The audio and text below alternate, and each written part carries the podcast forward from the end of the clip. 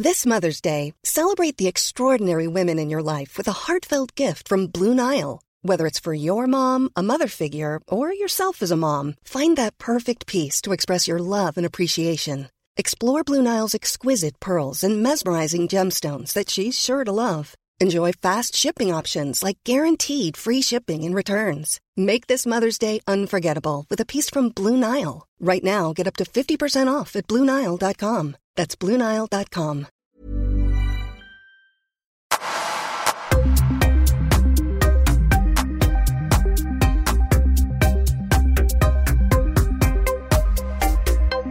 Daniel Cremanini, välkommen tillbaka till Öppet sinne. Tack. Du var ju verkligen en av mina första gäster. Jag tror att du var ett cirka typ avsnitt eh, tre, fyra eller fem där någonstans. Så du var verkligen först på tur. Härligt. Mm, tack att jag fick komma tillbaka. ja men verkligen, vi har ju pratat ett tag om att göra ett, ett till avsnitt. Sen fick jag en egen liten sån här vision av att jag ville göra hundra unika avsnitt. Då. Eh, det är ju uppnått. Det här är då officiellt avsnitt 110. Så ja, det ska bli kul att prata med dig igen. Det tråkiga är ju bara att det är under väldigt udda omständigheter. Sist var det ju tanken att vi skulle prata lite psykisk ohälsa, men nu känns det som att under de här coronatiderna känns det som att folk som kanske inte direkt har psykisk ohälsa helt plötsligt börjar få kanske lite ångest och känna lite depression och jobbiga mm. känslor med allt det med corona. Eh, är det någonting du har märkt av, att folk har hört av sig just om det? Mm, inte specifikt egentligen för, eh, vad ska jag kalla det, coronaångest. Eh, men, men jag har pratat med många kollegor och vi märker att det är, många sitter i karantän, eh, det blir många ombokningar och det kommer ganska många nya eh, klienter. Men kanske inte med uttalat att de har eh, ångest och oro för det som händer. Men man kan ju tänka sig att det är mycket som sätter igång med, med allting vi blir matade med nu. Och då ja. kanske man passar på, man kanske har gått och funderat länge, eh, men sen så är det här, men nu är det någonting som brister. Och eh, följdverkningarna blir också att många sitter ju fast hemma eh, och då blir det mer eh, intensivt i relationerna. Mm. När man inte kommer undan och kanske kan göra sina vanliga rutiner. Det tror jag är en anledning. Jag läst, eh, dels så tog Erik Hemmingsson upp det i senaste avsnittet och då var det just det där med att de som kanske är ensamma, ensamma, helt ensamma, det kommer påverka folk väldigt negativt. Men sen har jag också läst att våldet hemma stiger ju väldigt drastiskt under eh, den här typen av, ja, ska vi säga, ja, karantäner helt enkelt. Folk sitter hemma, som du säger, man kanske är för tätt in på varandra. Så mm. det, det känns som att det är det här viruset bidrar med mycket, mycket mer till de som kanske inte ens är påverkade av viruset. Absolut. Eh, sen märker jag på många av mina klienter som eh, många, fler av dem som är komplext traumatiserade, mm. som är vana att vara i eh, hotsystemet, de blir nästan lugnare nu. Okay. Fler av dem uttalar det, att Nej, men jag är alltid det här. Jag, jag är cool. Nu får alla andra känna hur det känns att, att vara i det här och har nästan blivit eh, lugnare. För det är lugnare på stan, det är mindre folk ute och sådär. Så att de, de är, jag inte orolig för corona, säger de. Det är vanliga sakerna som de har, men absolut inte det här. Nej. Vad intressant. Det, den, den aspekten hade jag faktiskt inte ens tänkt på, att det kunde bli så. Men vad, vad, vad, vad beror det på egentligen? Eh, men om man har varit med om många jobbiga saker som liten och ung eller senare i livet, så är man, eller man har ett aktivt eh, hotsystem. Så man är mycket i hotsystemet, så de får arbeta mycket med att reglera, lära sig reglera hotsystemet. Men många av oss här i Sverige som kanske inte har varit med om de här jättetrauman, eh, vi har inte haft krig, vi har inte haft svält, eh, som andra länder har haft eh, i relativt närtid. För oss blir det ju aha, är det så här att vi är i hotsystemet? Vi går och försöker förbereda oss för någonting som är svårt också att definiera. Och då är det känslohjärnan som kickar igång. Um, och, ja, vi försöker förbereda oss för någonting. Mm. Mm. Och, och, det är svårt att veta vad vi för, men, men vi är i alla fall igång. Mm. Det är någonting som jag känner på något sätt. Jag känner ungefär, det finns, det finns lite olika känslor här, men min känsla är ett, vi står det som paus. Det känns som att man står i en lång kö, men man vet inte vad som finns på andra sidan av den kön. Man, vänder, man väntar på ett svar. Mm. Man väntar på någon form av besked och det är väl den här ovissheten och jag kunde inte riktigt så sätta ord på vad jag kände, men så halkade jag över en, en krönika. Jag vet inte, det var någon amerikansk nyhetssajt som hade lagt upp den. Det var just en, en terapeut som hanterade just sorg. Mm. Och då skrev han det att det vi känner just nu, det är kollektiv sorg. Vi vet inte vad vi är på väg, det är en otrolig ovisshet och det här skapar väldigt, väldigt mycket känslor och att om du träffar folk som står dig nära, men de kanske beter sig på ett sätt som är ovanligt för dem, ta det inte personligt. Utan det är den här liksom, ovisa stressen som just nu påverkar folk väldigt negativt. Och den prickade mig otroligt mycket. Mm. För jag har känt det här med att det kan vara, som jag säger, känt mig trött. Väldigt, väldigt trött. Aha. Och det är ju supersymptom för underliggande stress. Och jättemånga jag pratar med säger, jag är så otroligt trött. Mm. Jag fattar inte vad det är. Mm. Men då, var det, då kände jag att okej, okay, då går vi verkligen alla runt med den här ja. stressen och vissa av oss förstår nog inte att det är det. Nej. Jag har läst mycket också, självklart, eftersom jag är intresserad av det här. Eh, och det tycker eh, många av de här krönikörerna och de skriver om stress och självklart är det, man förenklar allting. Eh, men vi har någonting som kallas för spegelneuroner. Känner du till det? Ja. Mm. Och det är att vi det är nästan som man hör det. Det är neuroner, hjärnceller som vi har i hjärnan som läser av andras intryck. Mm. Eh, man upptäckte det här på 80-90-talet när man forskade på apor. Eh, och så såg man, de studerade, så såg de att det var en apa som, som man hade kvar med elektroderna på, så tittade han på en annan apa som gjorde någonting med fingrarna när han hämtade mat. Och så såg de att, men vänta nu, det är samma sak, samma områden i hans hjärna aktiveras som när den andra apan gör det här. Och det här tror man att är en stor del av vår eh, förståelseförmåga, hur vi lär oss saker, men också empati och så vidare.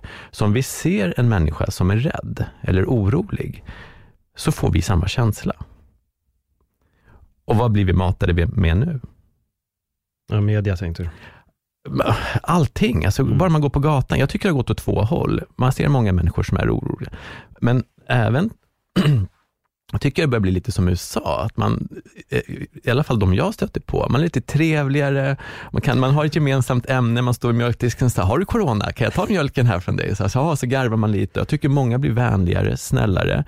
Man respekterar eh, den här, det här sociala avståndet, eh, men man ser också att folk tittar. Det är en viss eh, försiktighet. Mm. Eh, och Jag har också känt det på kvällarna, framförallt första veckorna. Jag är så trött på kvällarna. Det kan också vara att jag sitter hela dagarna i samtal, men det här är mycket värre och det går så fort. Från att jag är ganska pigg till att jag måste gå och sova nu. Och jag håller med och det är verkligen så jag har känt också. Jag vill bara trycka mm. på en grej när du nämnde spegelneuroner, för jag, jag brukar göra avsnitt här som jag kallar för öppna mitt sinne. Mm. Eh, och nu senast då pratade jag dels, då var ganska mycket prat om känslor. Uh, och när jag var, jag vet inte hur gammal jag var, men jag var på en begravning. Det var en bekant i familjen som hade gått bort. Det var den första begravningen jag gick på. Jag kan ha varit allt mellan alltså, 12 och 15, jag är inte riktigt säker. Men jag vet att vi skrattade lite på vägen dit, vi åkte bil och det var liksom lugnt. Det var ju klart, det var en dyster stämning, liksom. det var någon som hade gått bort. Men när jag kliver in på begravningen, alltså in i kyrkan, då får jag bara världens jobbigaste känsla. Det var som att jag kunde känna allas sorg i rummet. Mm. Nu när du säger det här med spegelneuroner, så kände jag, att det kanske var det. Mm. Men, men samtidigt så känns det som att jag suger åt mig de här känslorna mer än väldigt många andra kanske gör i ett sånt läge. Mm. Jag har varit jätteledsen bara av att kliva in där. Mm. Och det kändes bara som en tung, tung filt. Kan det här vara att det är hyperaktiva spegelneuroner, eller vad man ska säga? Absolut. Och vi människor är ju individer. En del är känsligare. Eh, och ja, som du berättade om det här avsnittet, mm. eh, som du spelade in häromdagen. Eh, en del tycker om den här självvalda mm, isoleringen en del måste ha kontakt. Mm. Um, och vi har alla mer eller mindre av det. Men vad vill jag komma egentligen? Att alla har ju ändå, eller mer eller mindre, spegelneuroner eh, och är olika känsliga. Men är man en känslig individ så påverkas man självklart mer. Eh, och, och, nu är den tiden i livet som, som vi kommer få bekänna färg. Verkligen. Vill vi, vilken, vilken version av oss själva vill vi visa upp och vara? Eh, och vi pratade lite snabbt här om, eh, om humor till exempel. Jag, fast jag satt och surfade häromdagen och så eh, hittade jag dina gamla avsnitt med mytomanen. och jag, skatt, Jag, skratt, jag har sett dem förut. Och skratta så jag grät. Och det, känslor är ombytliga, precis som sorg. Eh, att du kan vara på en begravning och det är helt förtvivlat och känner att jag kommer aldrig mer komma tillbaka. Och sen går man kanske till en likvaka och sitter man och berättar gamla historier om den här människan. Om jag kommer ihåg när han eller hon gjorde si eller så, så sitter man och skrattar. Och så går det två minuter och så börjar man gråta. Fan, han är inte här eller hon är inte här, hon kommer aldrig komma tillbaka. Så det går ju fram och tillbaka, upp och mm. ner. Eh, och nu är fokus på oro, osäkerhet och vi matar de delarna. Mm. Eh, och då är det från mitt perspektiv viktigt att hitta en balans. Att mata, kanske på kvällarna, inte jag älskar sådana serier som Zero Zero Zero och eh, Narcos, sådana riktigt brutala, men kanske inte innan man går och lägger sig. för, för det matar ju samma. Det blir spänning och det blir det är våld och det är eh, superintressant när det är långt borta att titta på. Mm. Men nu, eh, alltså jag har sett att eh, på Netflix var ju många av de här Contagious och de här populära. Jag klarar inte av att se det nu. Jag såg den. Jag, jag, jag kollade in Contagion. Alltså det är det är ju på ett sätt skrämmande likt. Nu är viruset ju mycket intensivare. Alltså det, har du fått det så är du i princip död. Mm. Uh, så är det inte riktigt här. Om man ser då procenten som faktiskt dör kontra de som överlever så är det fortfarande överlevnaden mm. som är, är större. Uh, men det var ändå väldigt, väldigt likt. Den här mm. hysterin hos folk och den här toapapperssamlingen och hamstrandet. Mm. Och först att man bara, äh, men vad fan är det här liksom? Det är inget problem.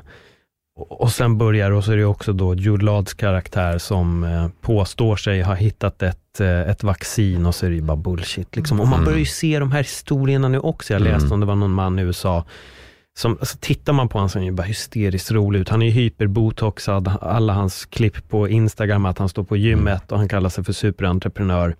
Och så påstår han då att han har ett vaccin. Det här mm. är vaccinet och då har han fått massa investerat, av 300 000 dollar och han säger att de här 300 000 dollarna kommer minst bli 3 miljoner dollar. Mm. Han har åkt dit, så det skriker mm. om det. Han kommer åka på fet mm. fängelse för det här. Så de här lurendrejarna dyker också upp. Och det, mm. det, nej, när jag såg på filmen så kände jag bara att jävlar alltså. Mm. Det är fan med så det ser ut. Och det du beskriver nu, vår känslohjärna som förbereder sig för det här hotet nu, den är inte rationell eller logisk vi vet, okej, okay, det är ett virus, jag kan bli drabbad av det, jag vet inte hur, jag vet inte ens om jag har blivit drabbad av det redan, för det vet de flesta inte. Um, så att det är egentligen, i känslohjärnan, det är lika farligt som om det skulle vara ebola eller någonting 100% dödligt. Mm. Men vår logiska hjärna kan säga då, med största sannolikhet så blir det en förkylning, om det ens blir symptom. Som den här staden som de kollade, hela, eller lilla byn där i Italien, som de checkade hela byn, och hälften av de som hade symptomen, eller hade fått eh, viruset hade inte uppvisat några symptom. Och de hade ingen aning om det. Nej. Nej. Men när vår känslohjärna, när vi går och oroar oss för hotsystemet, då är det ju som att, som att det faktiskt vore någonting väldigt, väldigt farligt för oss alla. Och vi sätter det inte i proportion då till, eh, men till exempel till malaria. Om vi jämför med malaria, där det kanske dör mellan en halv och en miljon människor varje år. Det dör ett barn varje minut. Men det är långt borta. Mm. Så det blir vi inte stressade över. Ja, men det är synd om dem, de är där borta. Det, det, där är så intressant när du tar upp det just med det, de där borta, för det känns också som att det är den standardreaktionen. När det här mm. hände, började hända i Wuhan, så var det, ja men det är där borta. Mm. Men folk tänker inte på att helt plötsligt så flygs det och så plockar man med det. Mm. Och det har ju spridits i en otrolig hastighet. Ja. Uh, men nu vet ju inte jag hur malaria smittar, på vilket sätt det smittar. Det är väl via de här myggorna. Och, mm. och, och, det går att vaccinera sig, men i fattigdomen de har inte råd att vaccinera sig. Så Nej. det är någonting som faktiskt går att förebygga. Um, men just att man sätter saker i proportion. Mm. Uh, att man tar sig då från det här oros trygghetssystemet. Uh, och det gör vi ofta via relation. För att komma till exempel till, vi har olika system. Vi har ett anknytningssystem, vi har ett sexuellt system, vi har ett system som heter play, det här lekfulla. Uh, och det här nyfikenhet utforskande. Och för att kunna vara det här nyfikenhet utforskande och att studera och vara i logiken, Eh, så behöver vi komma ut ur hotsystemet. För hotsystemet, då är det man kallar den här fly, fäktar, responsen, mm. alternativt att lägga sig och spela död.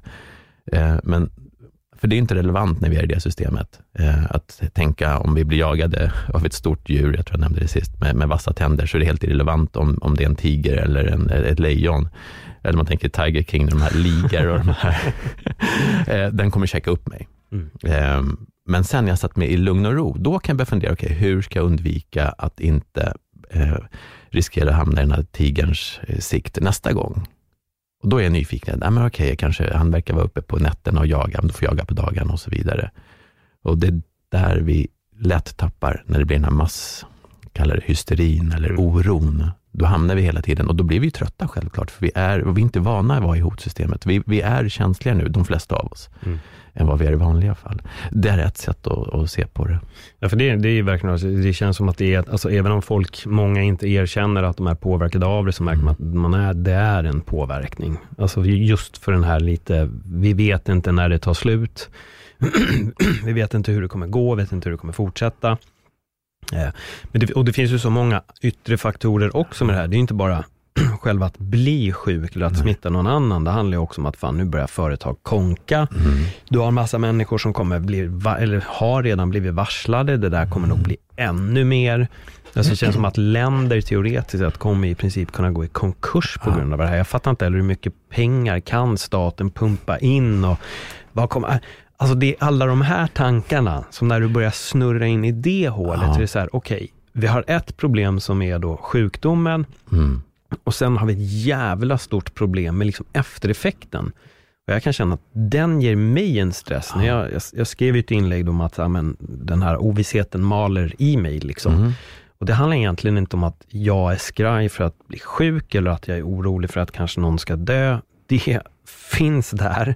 Men det handlar mer om att, alltså hur fan kommer mm. världen att se ut om ja. ett år? Och, och då hamnar vi i de här tänk om-tankarna. Exakt. Och då är det, när vi får sådana tankar, tänk om-tankar, då är det som att vi skapar någon typ av minne i hjärnan. Så att, men så där kan det bli.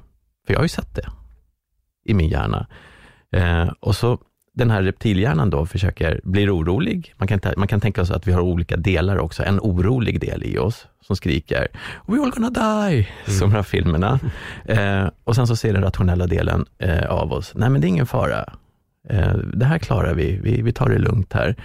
Men den här oroliga delen, eh, den vill ju bli övertygad.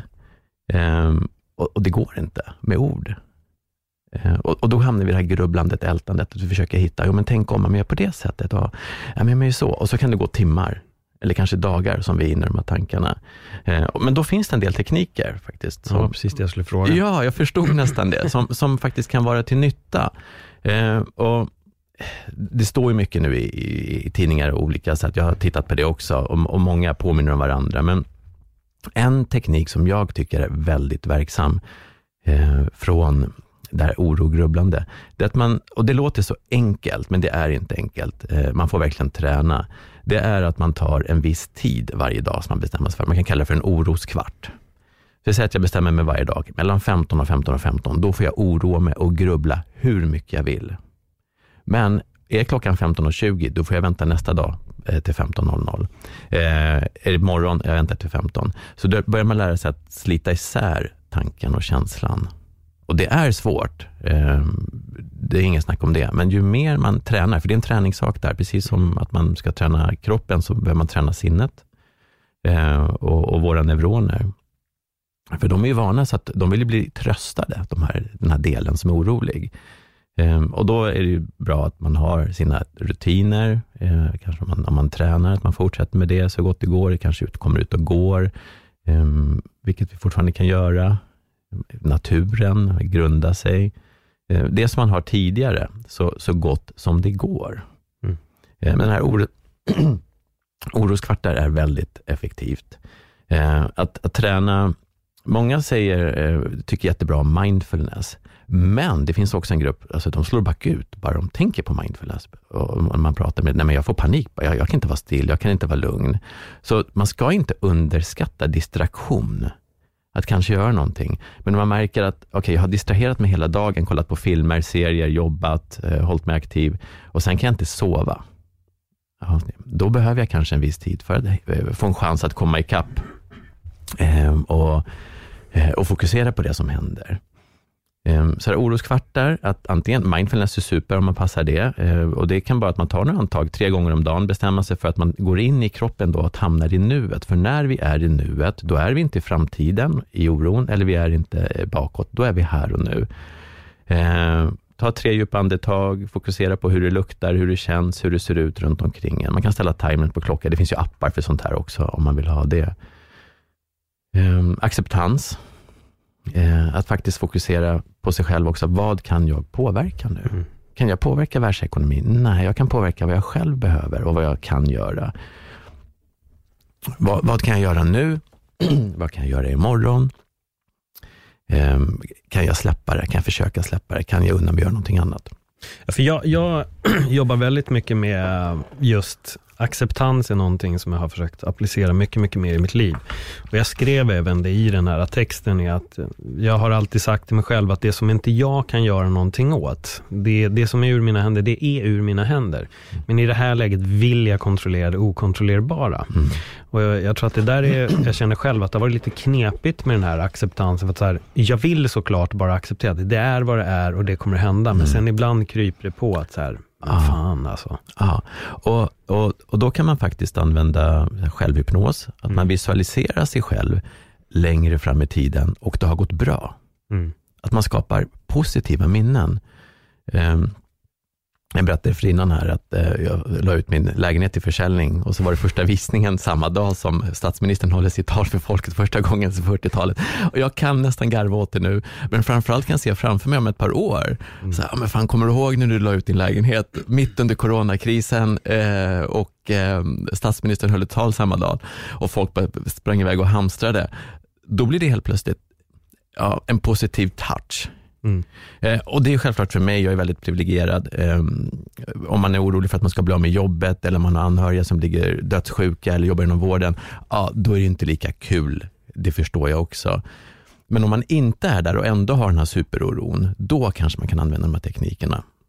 Låter det vettigt? Ja, men, nej, men jag, jag, tycker absolut att det gör det. Och jag, tänk, jag tänkte också på en grej, där, alltså, du kommer ju aldrig tvivla på vilket datum det var, någonsin. Om någon frågar om 40, när la du ut den där? Du bara, men det var så har det liksom, hade, det, hade det varit året innan, då hade du varit osäker på vilken månad det var. Det var ja. någon gång under våren tror jag, men nu är det så här, det var den dagen, det datumet, det klockslaget. Och, ja. det, är det är ett minne som är etsats för alltid, ja. du kommer aldrig glömma det datumet. This is Paige, the co-host of Giggly Squad, and I want to tell you about a company that I've been loving, Olive and June. Olive and June gives you everything that you need for a salon quality manicure in one box. And if you break it down, it really comes out to $2 a manicure, which is absolutely insane. It's also so easy to get salon worthy nails at home with Olive and June. The difference between how your nails used to look when you did them yourself and now with the Manny system is a complete game changer. The best thing about Olive and June too is it's a quick dry, dries in about one minute, lasts for five days, and full coverage in up to one to two coats. Visit oliveandjune.com slash perfect Manny 20 for 20% off your first system. That's oliveandjune.com slash perfect Manny 20 for 20% off your first system. System. One size fits all seems like a good idea for clothes until you try them on. Same goes for healthcare. That's why United Healthcare offers flexible, budget friendly coverage for medical, vision, dental, and more. Learn more at uh1.com. Och, och nu behöver vi verkligen hitta en balans. Ja. Att försöka hitta tillbaka den balansen, skapa positiva minnen. Mm. Eh, och, och då kan det vara det här som att, att man ler mot någon. Eh, jag, jag, har testat, jag tycker om att le mot folk. Eh, normalt sett i, i, Stockholm så får man, han är en dåre. Eh, och, och, när man är i Asien så får man ett leende tillbaka. Så blir man så jätteglad, då är det spegelneuronerna igen. Men nu har jag märkt, jag får leenden ofta före. Ja. Innan jag ler. Och så ler man lite, så har vi är det här tillsammans. Eh, och då kommer vi in på immunförsvaret. Mm. Vad stress gör med vårt immunförsvar. Ja, det bryts ju ner. Ja, totalt och isolation. Mm. Mm. Jag tycker det är intressant när du säger det, för jag, för jag tycker att man får en viss känsla när man är ute och går på vissa ställen. Jag satte mig på en eh, brygga där i närheten av där jag bor och så kom det, var en familj. Alla hälsade, hej mm. Hej, Hej, jag sa fan det här, hade det här varit för tre månader sedan, inte en jävel som hade hälsat mig, de hade gått in och bara satt sig. Men det var en, det var en respekt, jag var där mm. först och så kom alla, alla hälsade. Mm. Uh, och var liksom ändå så här, hej, trevliga. Och det, då, det känns, det är lite som att du säger, man, man kan känna i vissa instanser att det är en sån här, okej, okay, vi är verkligen i det här tillsammans nu. Mm. Det är ingen som Alltså det är ingen som kommer säga, Va, vadå, corona, covid-19, vad är det för något? Ja, va? Alltså, alla är ju fullt medvetna om det. Alla är fullt medvetna och, och då är också det här med att hur det smittar, att begränsa intaget av information. Mm. Försöka bestämma sig för vissa tider eller vissa medier. Att inte läsa allt hela tiden. Men där tycker jag också när jag pratar med folk att de flesta har börjat göra det automatiskt nu. De har blivit mättade. Eh, det finns inget nytt som kan komma. Kommer det komma upp någonting, då kommer man få reda på det. Eh, och de, kom, de, går väl ut med presskonferenser ibland med nya eh, instruktioner att mm. ja, nu är det 50 personer. Det går inte att missa det om man, om man är hyfsat med. Men man behöver inte sitta och lusläsa, för vi blir, hur tuffa och starka vi än är, vi blir påverkade. Ja, verkligen. Jag hörde för länge sedan, så hörde jag den här grejen med att man kan hjärntvätta sig själv. Att om man sitter och tar in en viss information hela, hela, hela tiden, då kommer det bli den rätta informationen för en. Mm. Det kunde man då spegla till till exempel desinformation, vilket, åt vilket politiskt håll man än vill. Mm. Men läser du för mycket av en sak eller lyssnar för mycket av någonting, då kommer du börja ta till det. Jag kan väl känna det under de här coronatiderna när, jag kan bara säga att det är väldigt tidigt på morgonen vi spelar in ja. det här. Det är mycket harklingar. Ja. det är ingen av oss som sitter här och är dåliga, men jag känner bara, jag har inte gjort mina andningsövningar, jag har inte fått upp det här. Mm. men äh, jag tänkte folk, fan vad de harklar, det, det, där är två, de är sjuka, de fattar ju inte själva, vad håller de på med? De måste avbryta inspelningen. De sitter och förpestar hela studion. ja, precis. Nej men jag vet, alltid på morgonen så har jag ganska mycket sånt här. Men sen, man är redo. Mm. Ja, men det jag skulle komma till var, för jag, jag vet ju det själv, när man har, om, det är ju några dagar jag har kanske tagit in mycket mer information än en annan. Mm. Det är klart jag är mer stressad ah. den dagen. Det, det kan jag känna väldigt tydligt. Sen en dag, då jag känner att fan, jag tar till mig av annan info bara, som inte har någonting med det här att göra. Det kan vara glatt, det kan vara vad fan som helst. Mm. Helt plötsligt är man ju mycket, mycket mer avslappnad. Och, och, och det är det här, jag vet att Hemmingsson lyfter det också, att det, det, blir en påverkan av media också, för att mm. läser man de här grejerna hela tiden, det kommer spä på en oro. Mm. Sen betyder det inte att man ska nonchalera, men man kanske, precis som du säger, ska begränsa mm. sin tid till hur mycket info man tar till sig. Och också vetskapen att våran hjärna för överlevnad, som sagt. um, jag har min allergi också, så att, uh, vi pratade lite som en passus här ja. innan, att jag vågar inte gå på vissa ställen, för att eftersom jag har min allergi nu, så kommer folk tro att jag är sjuk, så att jag undviker vissa för att inte skrämma upp människor. Folk brukar säga det som är sjuka. Ja, ja precis, men, men jag, har varit det sedan jag var 17, typ exakt där för, för vår. Um, Nej, men vår hjärna är faktiskt eh, den, den, är programmerad att söka hot och scanna efter hot. Mm. Annars hade vi inte överlevt. Eh, så det, det, är mycket enklare att ta in, eh, och, till exempel att man ser en orm, det går ju blixtsnabbt, det går till amygdala, vår eh, reptilhjärna, eh, som skickar ut signaler innan det hinner komma. Så att vi, kroppen reagerar innan egentligen vi vet vad som har hänt. Mm. Och det där händer ju hela tiden nu. Så man har den vetskapen, okej okay, nu reagerar jag, nu kommer jag bli orolig, nu kommer jag bli rädd och se sig själv utifrån. Då, oh, fan, nu går hjärtat igång, nu börjar jag svettas, eh, blir orolig, torr i munnen och så vidare. Som jag är nu. Eh, eh, då kan jag faktiskt göra någonting åt det. Mm. Och börja reglera, känsloreglering, du, så här, du höll på att jobba med dina känslor och, och jobba med dig själv. Då kan vi reglera känslorna, för det är möjligt. Men då behöver vi ta oss ut från eh, det här, man kan kalla det hotsystemet eller från vår känslohjärna och börja prata med sig själv på, på ett fint sätt. Eh, Okej, okay, du är orolig nu. Eh, kan du göra någonting? Kan du göra någonting annat?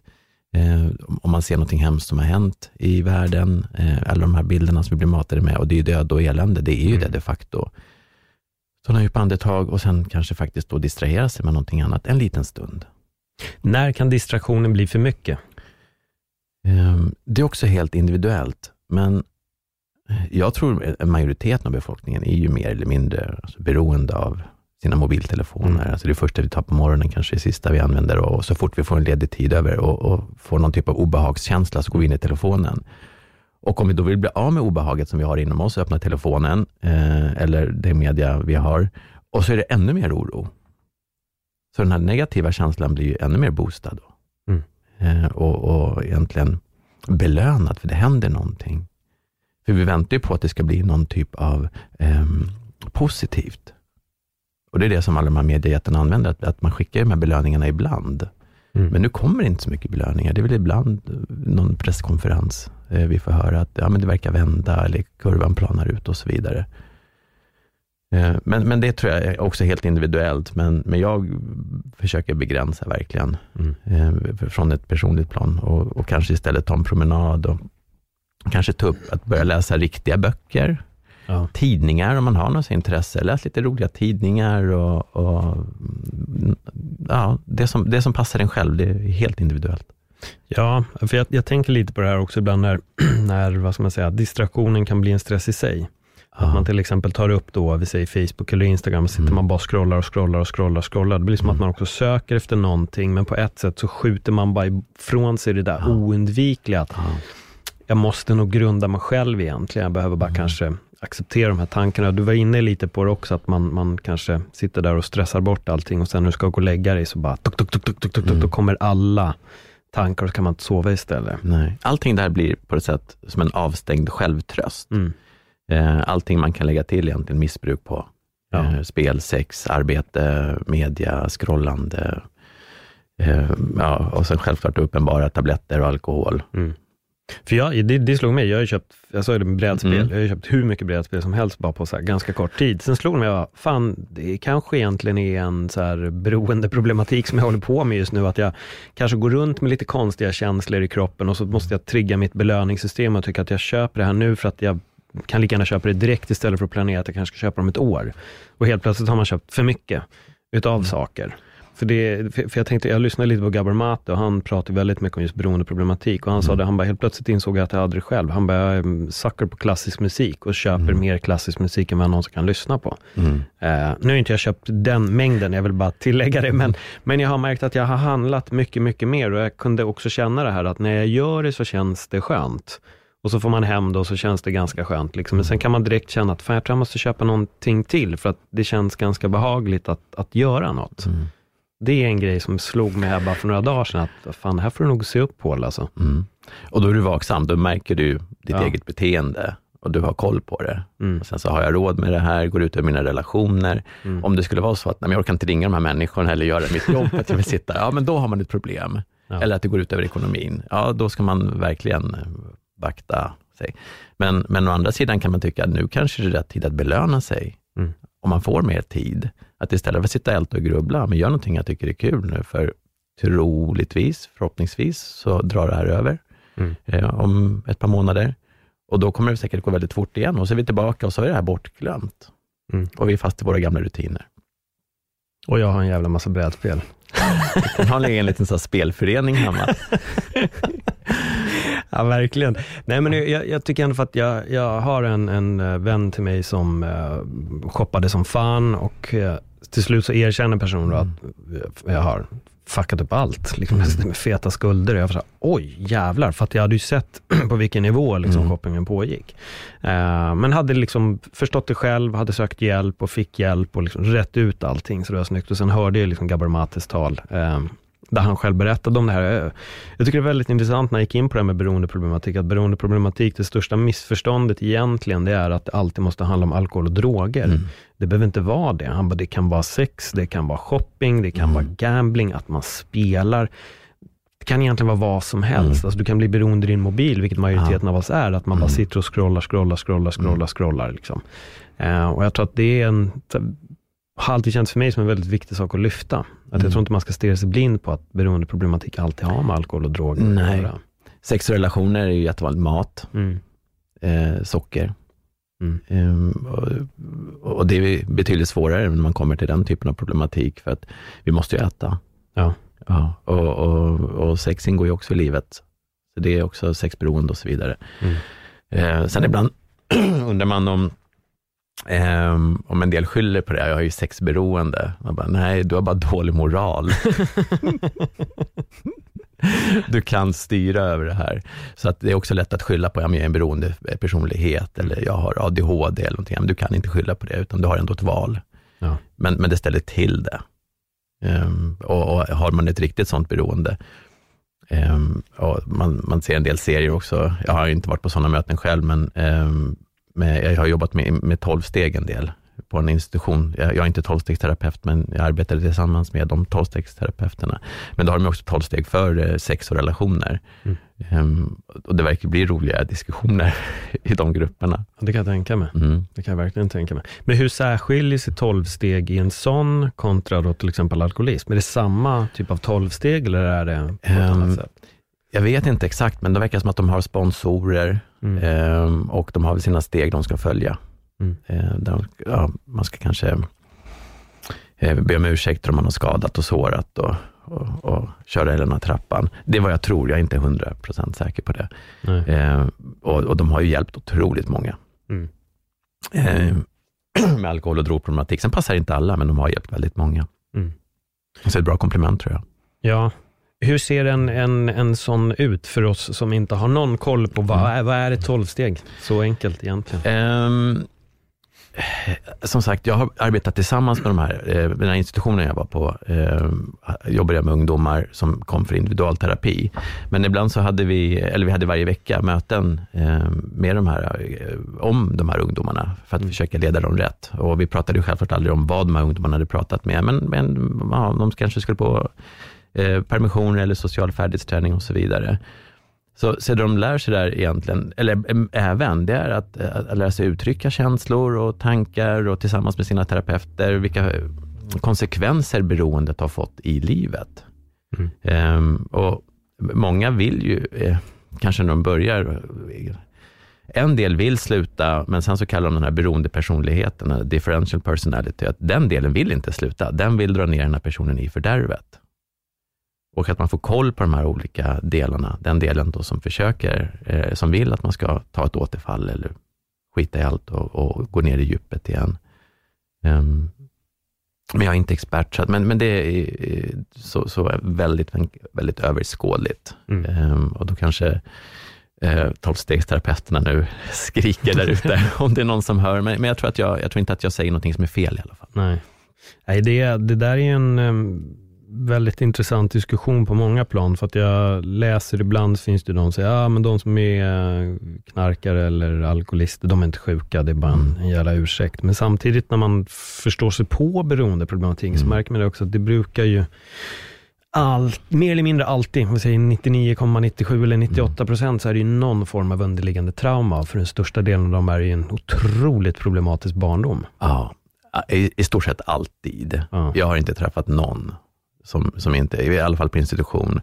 Eh, och eh, man ser också när man tittar på forskning att ju grövre brott ungdomar har gjort i alla fall, desto fler trauman. Man kan, man, det här är amerikansk forskning, då kan man se till exempel, ja, finns det vapen inblandade? Ja, de har kanske mellan 7 och 12 trauman. Och nu, jag är inte exakt på siffrorna. Är det, är det sparkar och slag, ja, då kanske det är 3 till 5. Eh, så att det var, alltså kurvorna var väldigt, väldigt linjära. Mm. Ju, ju, fler trauman och, och hemskheter man har varit med om, desto värre saker eh, utsätter man andra för. Vilket på ett sätt kanske är ganska logiskt. Om man växer upp i en sån miljö så har man kanske lättare också, man lär sig ju modellinlärning. Eh, men, men jag har inte träffat någon som inte har på ett eller annat sätt farit illa i barndomen.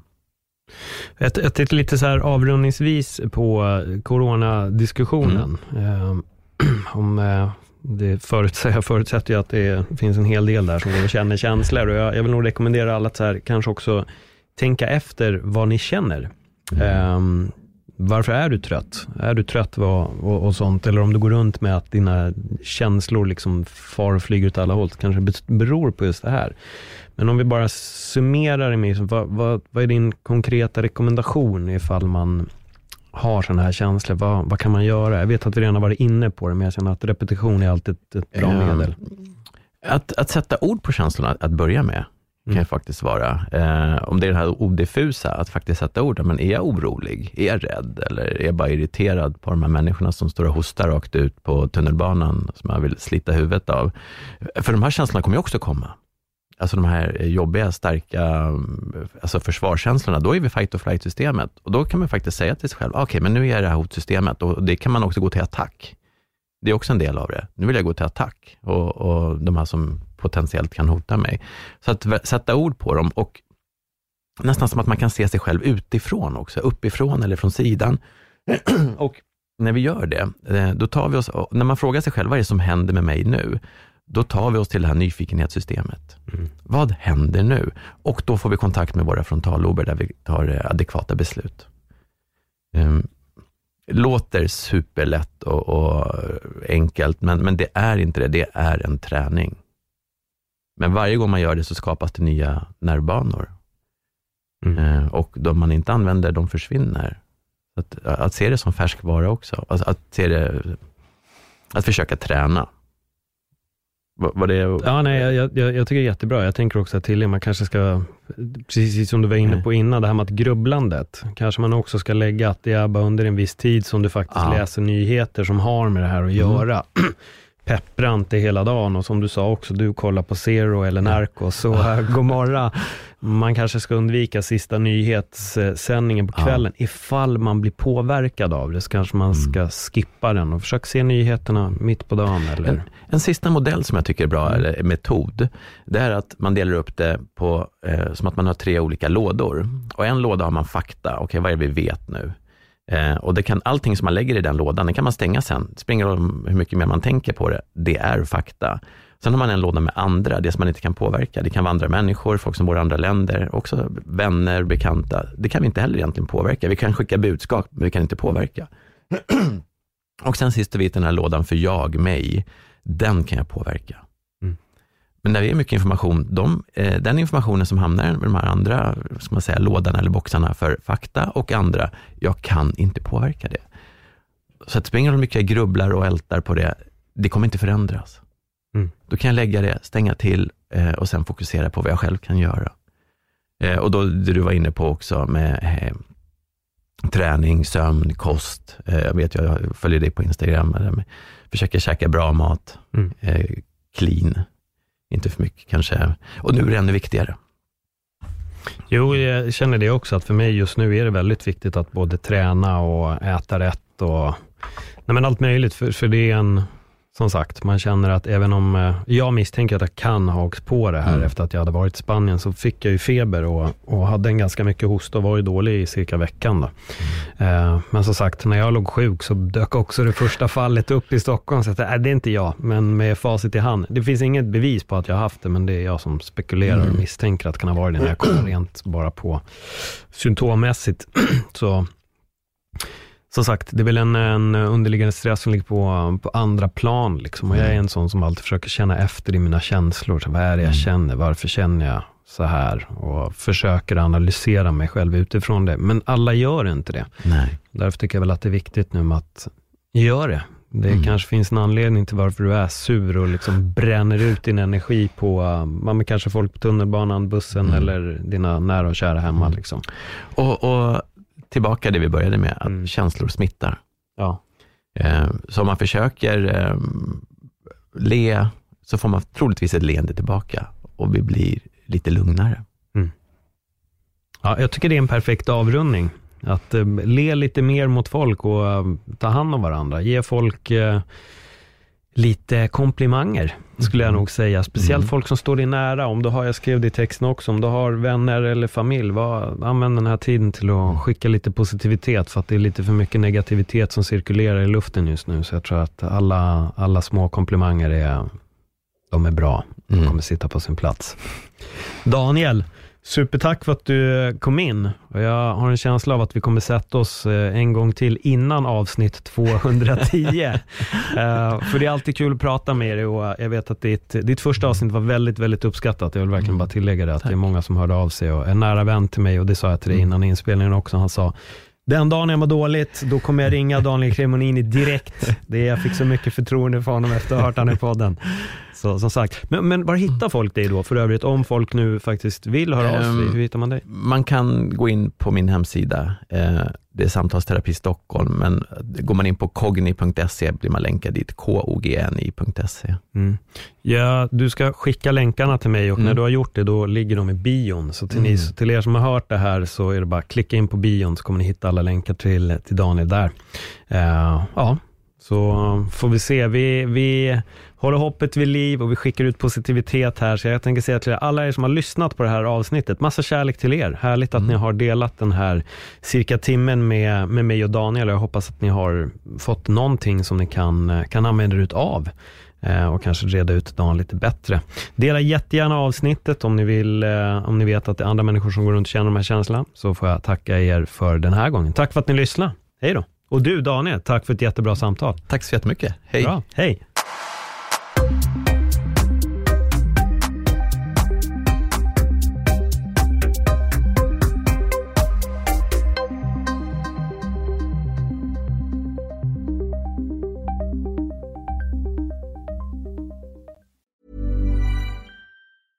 Hey, it's Paige DeSorbo from Giggly Squad. High quality fashion without the price tag. Say hello to Quince.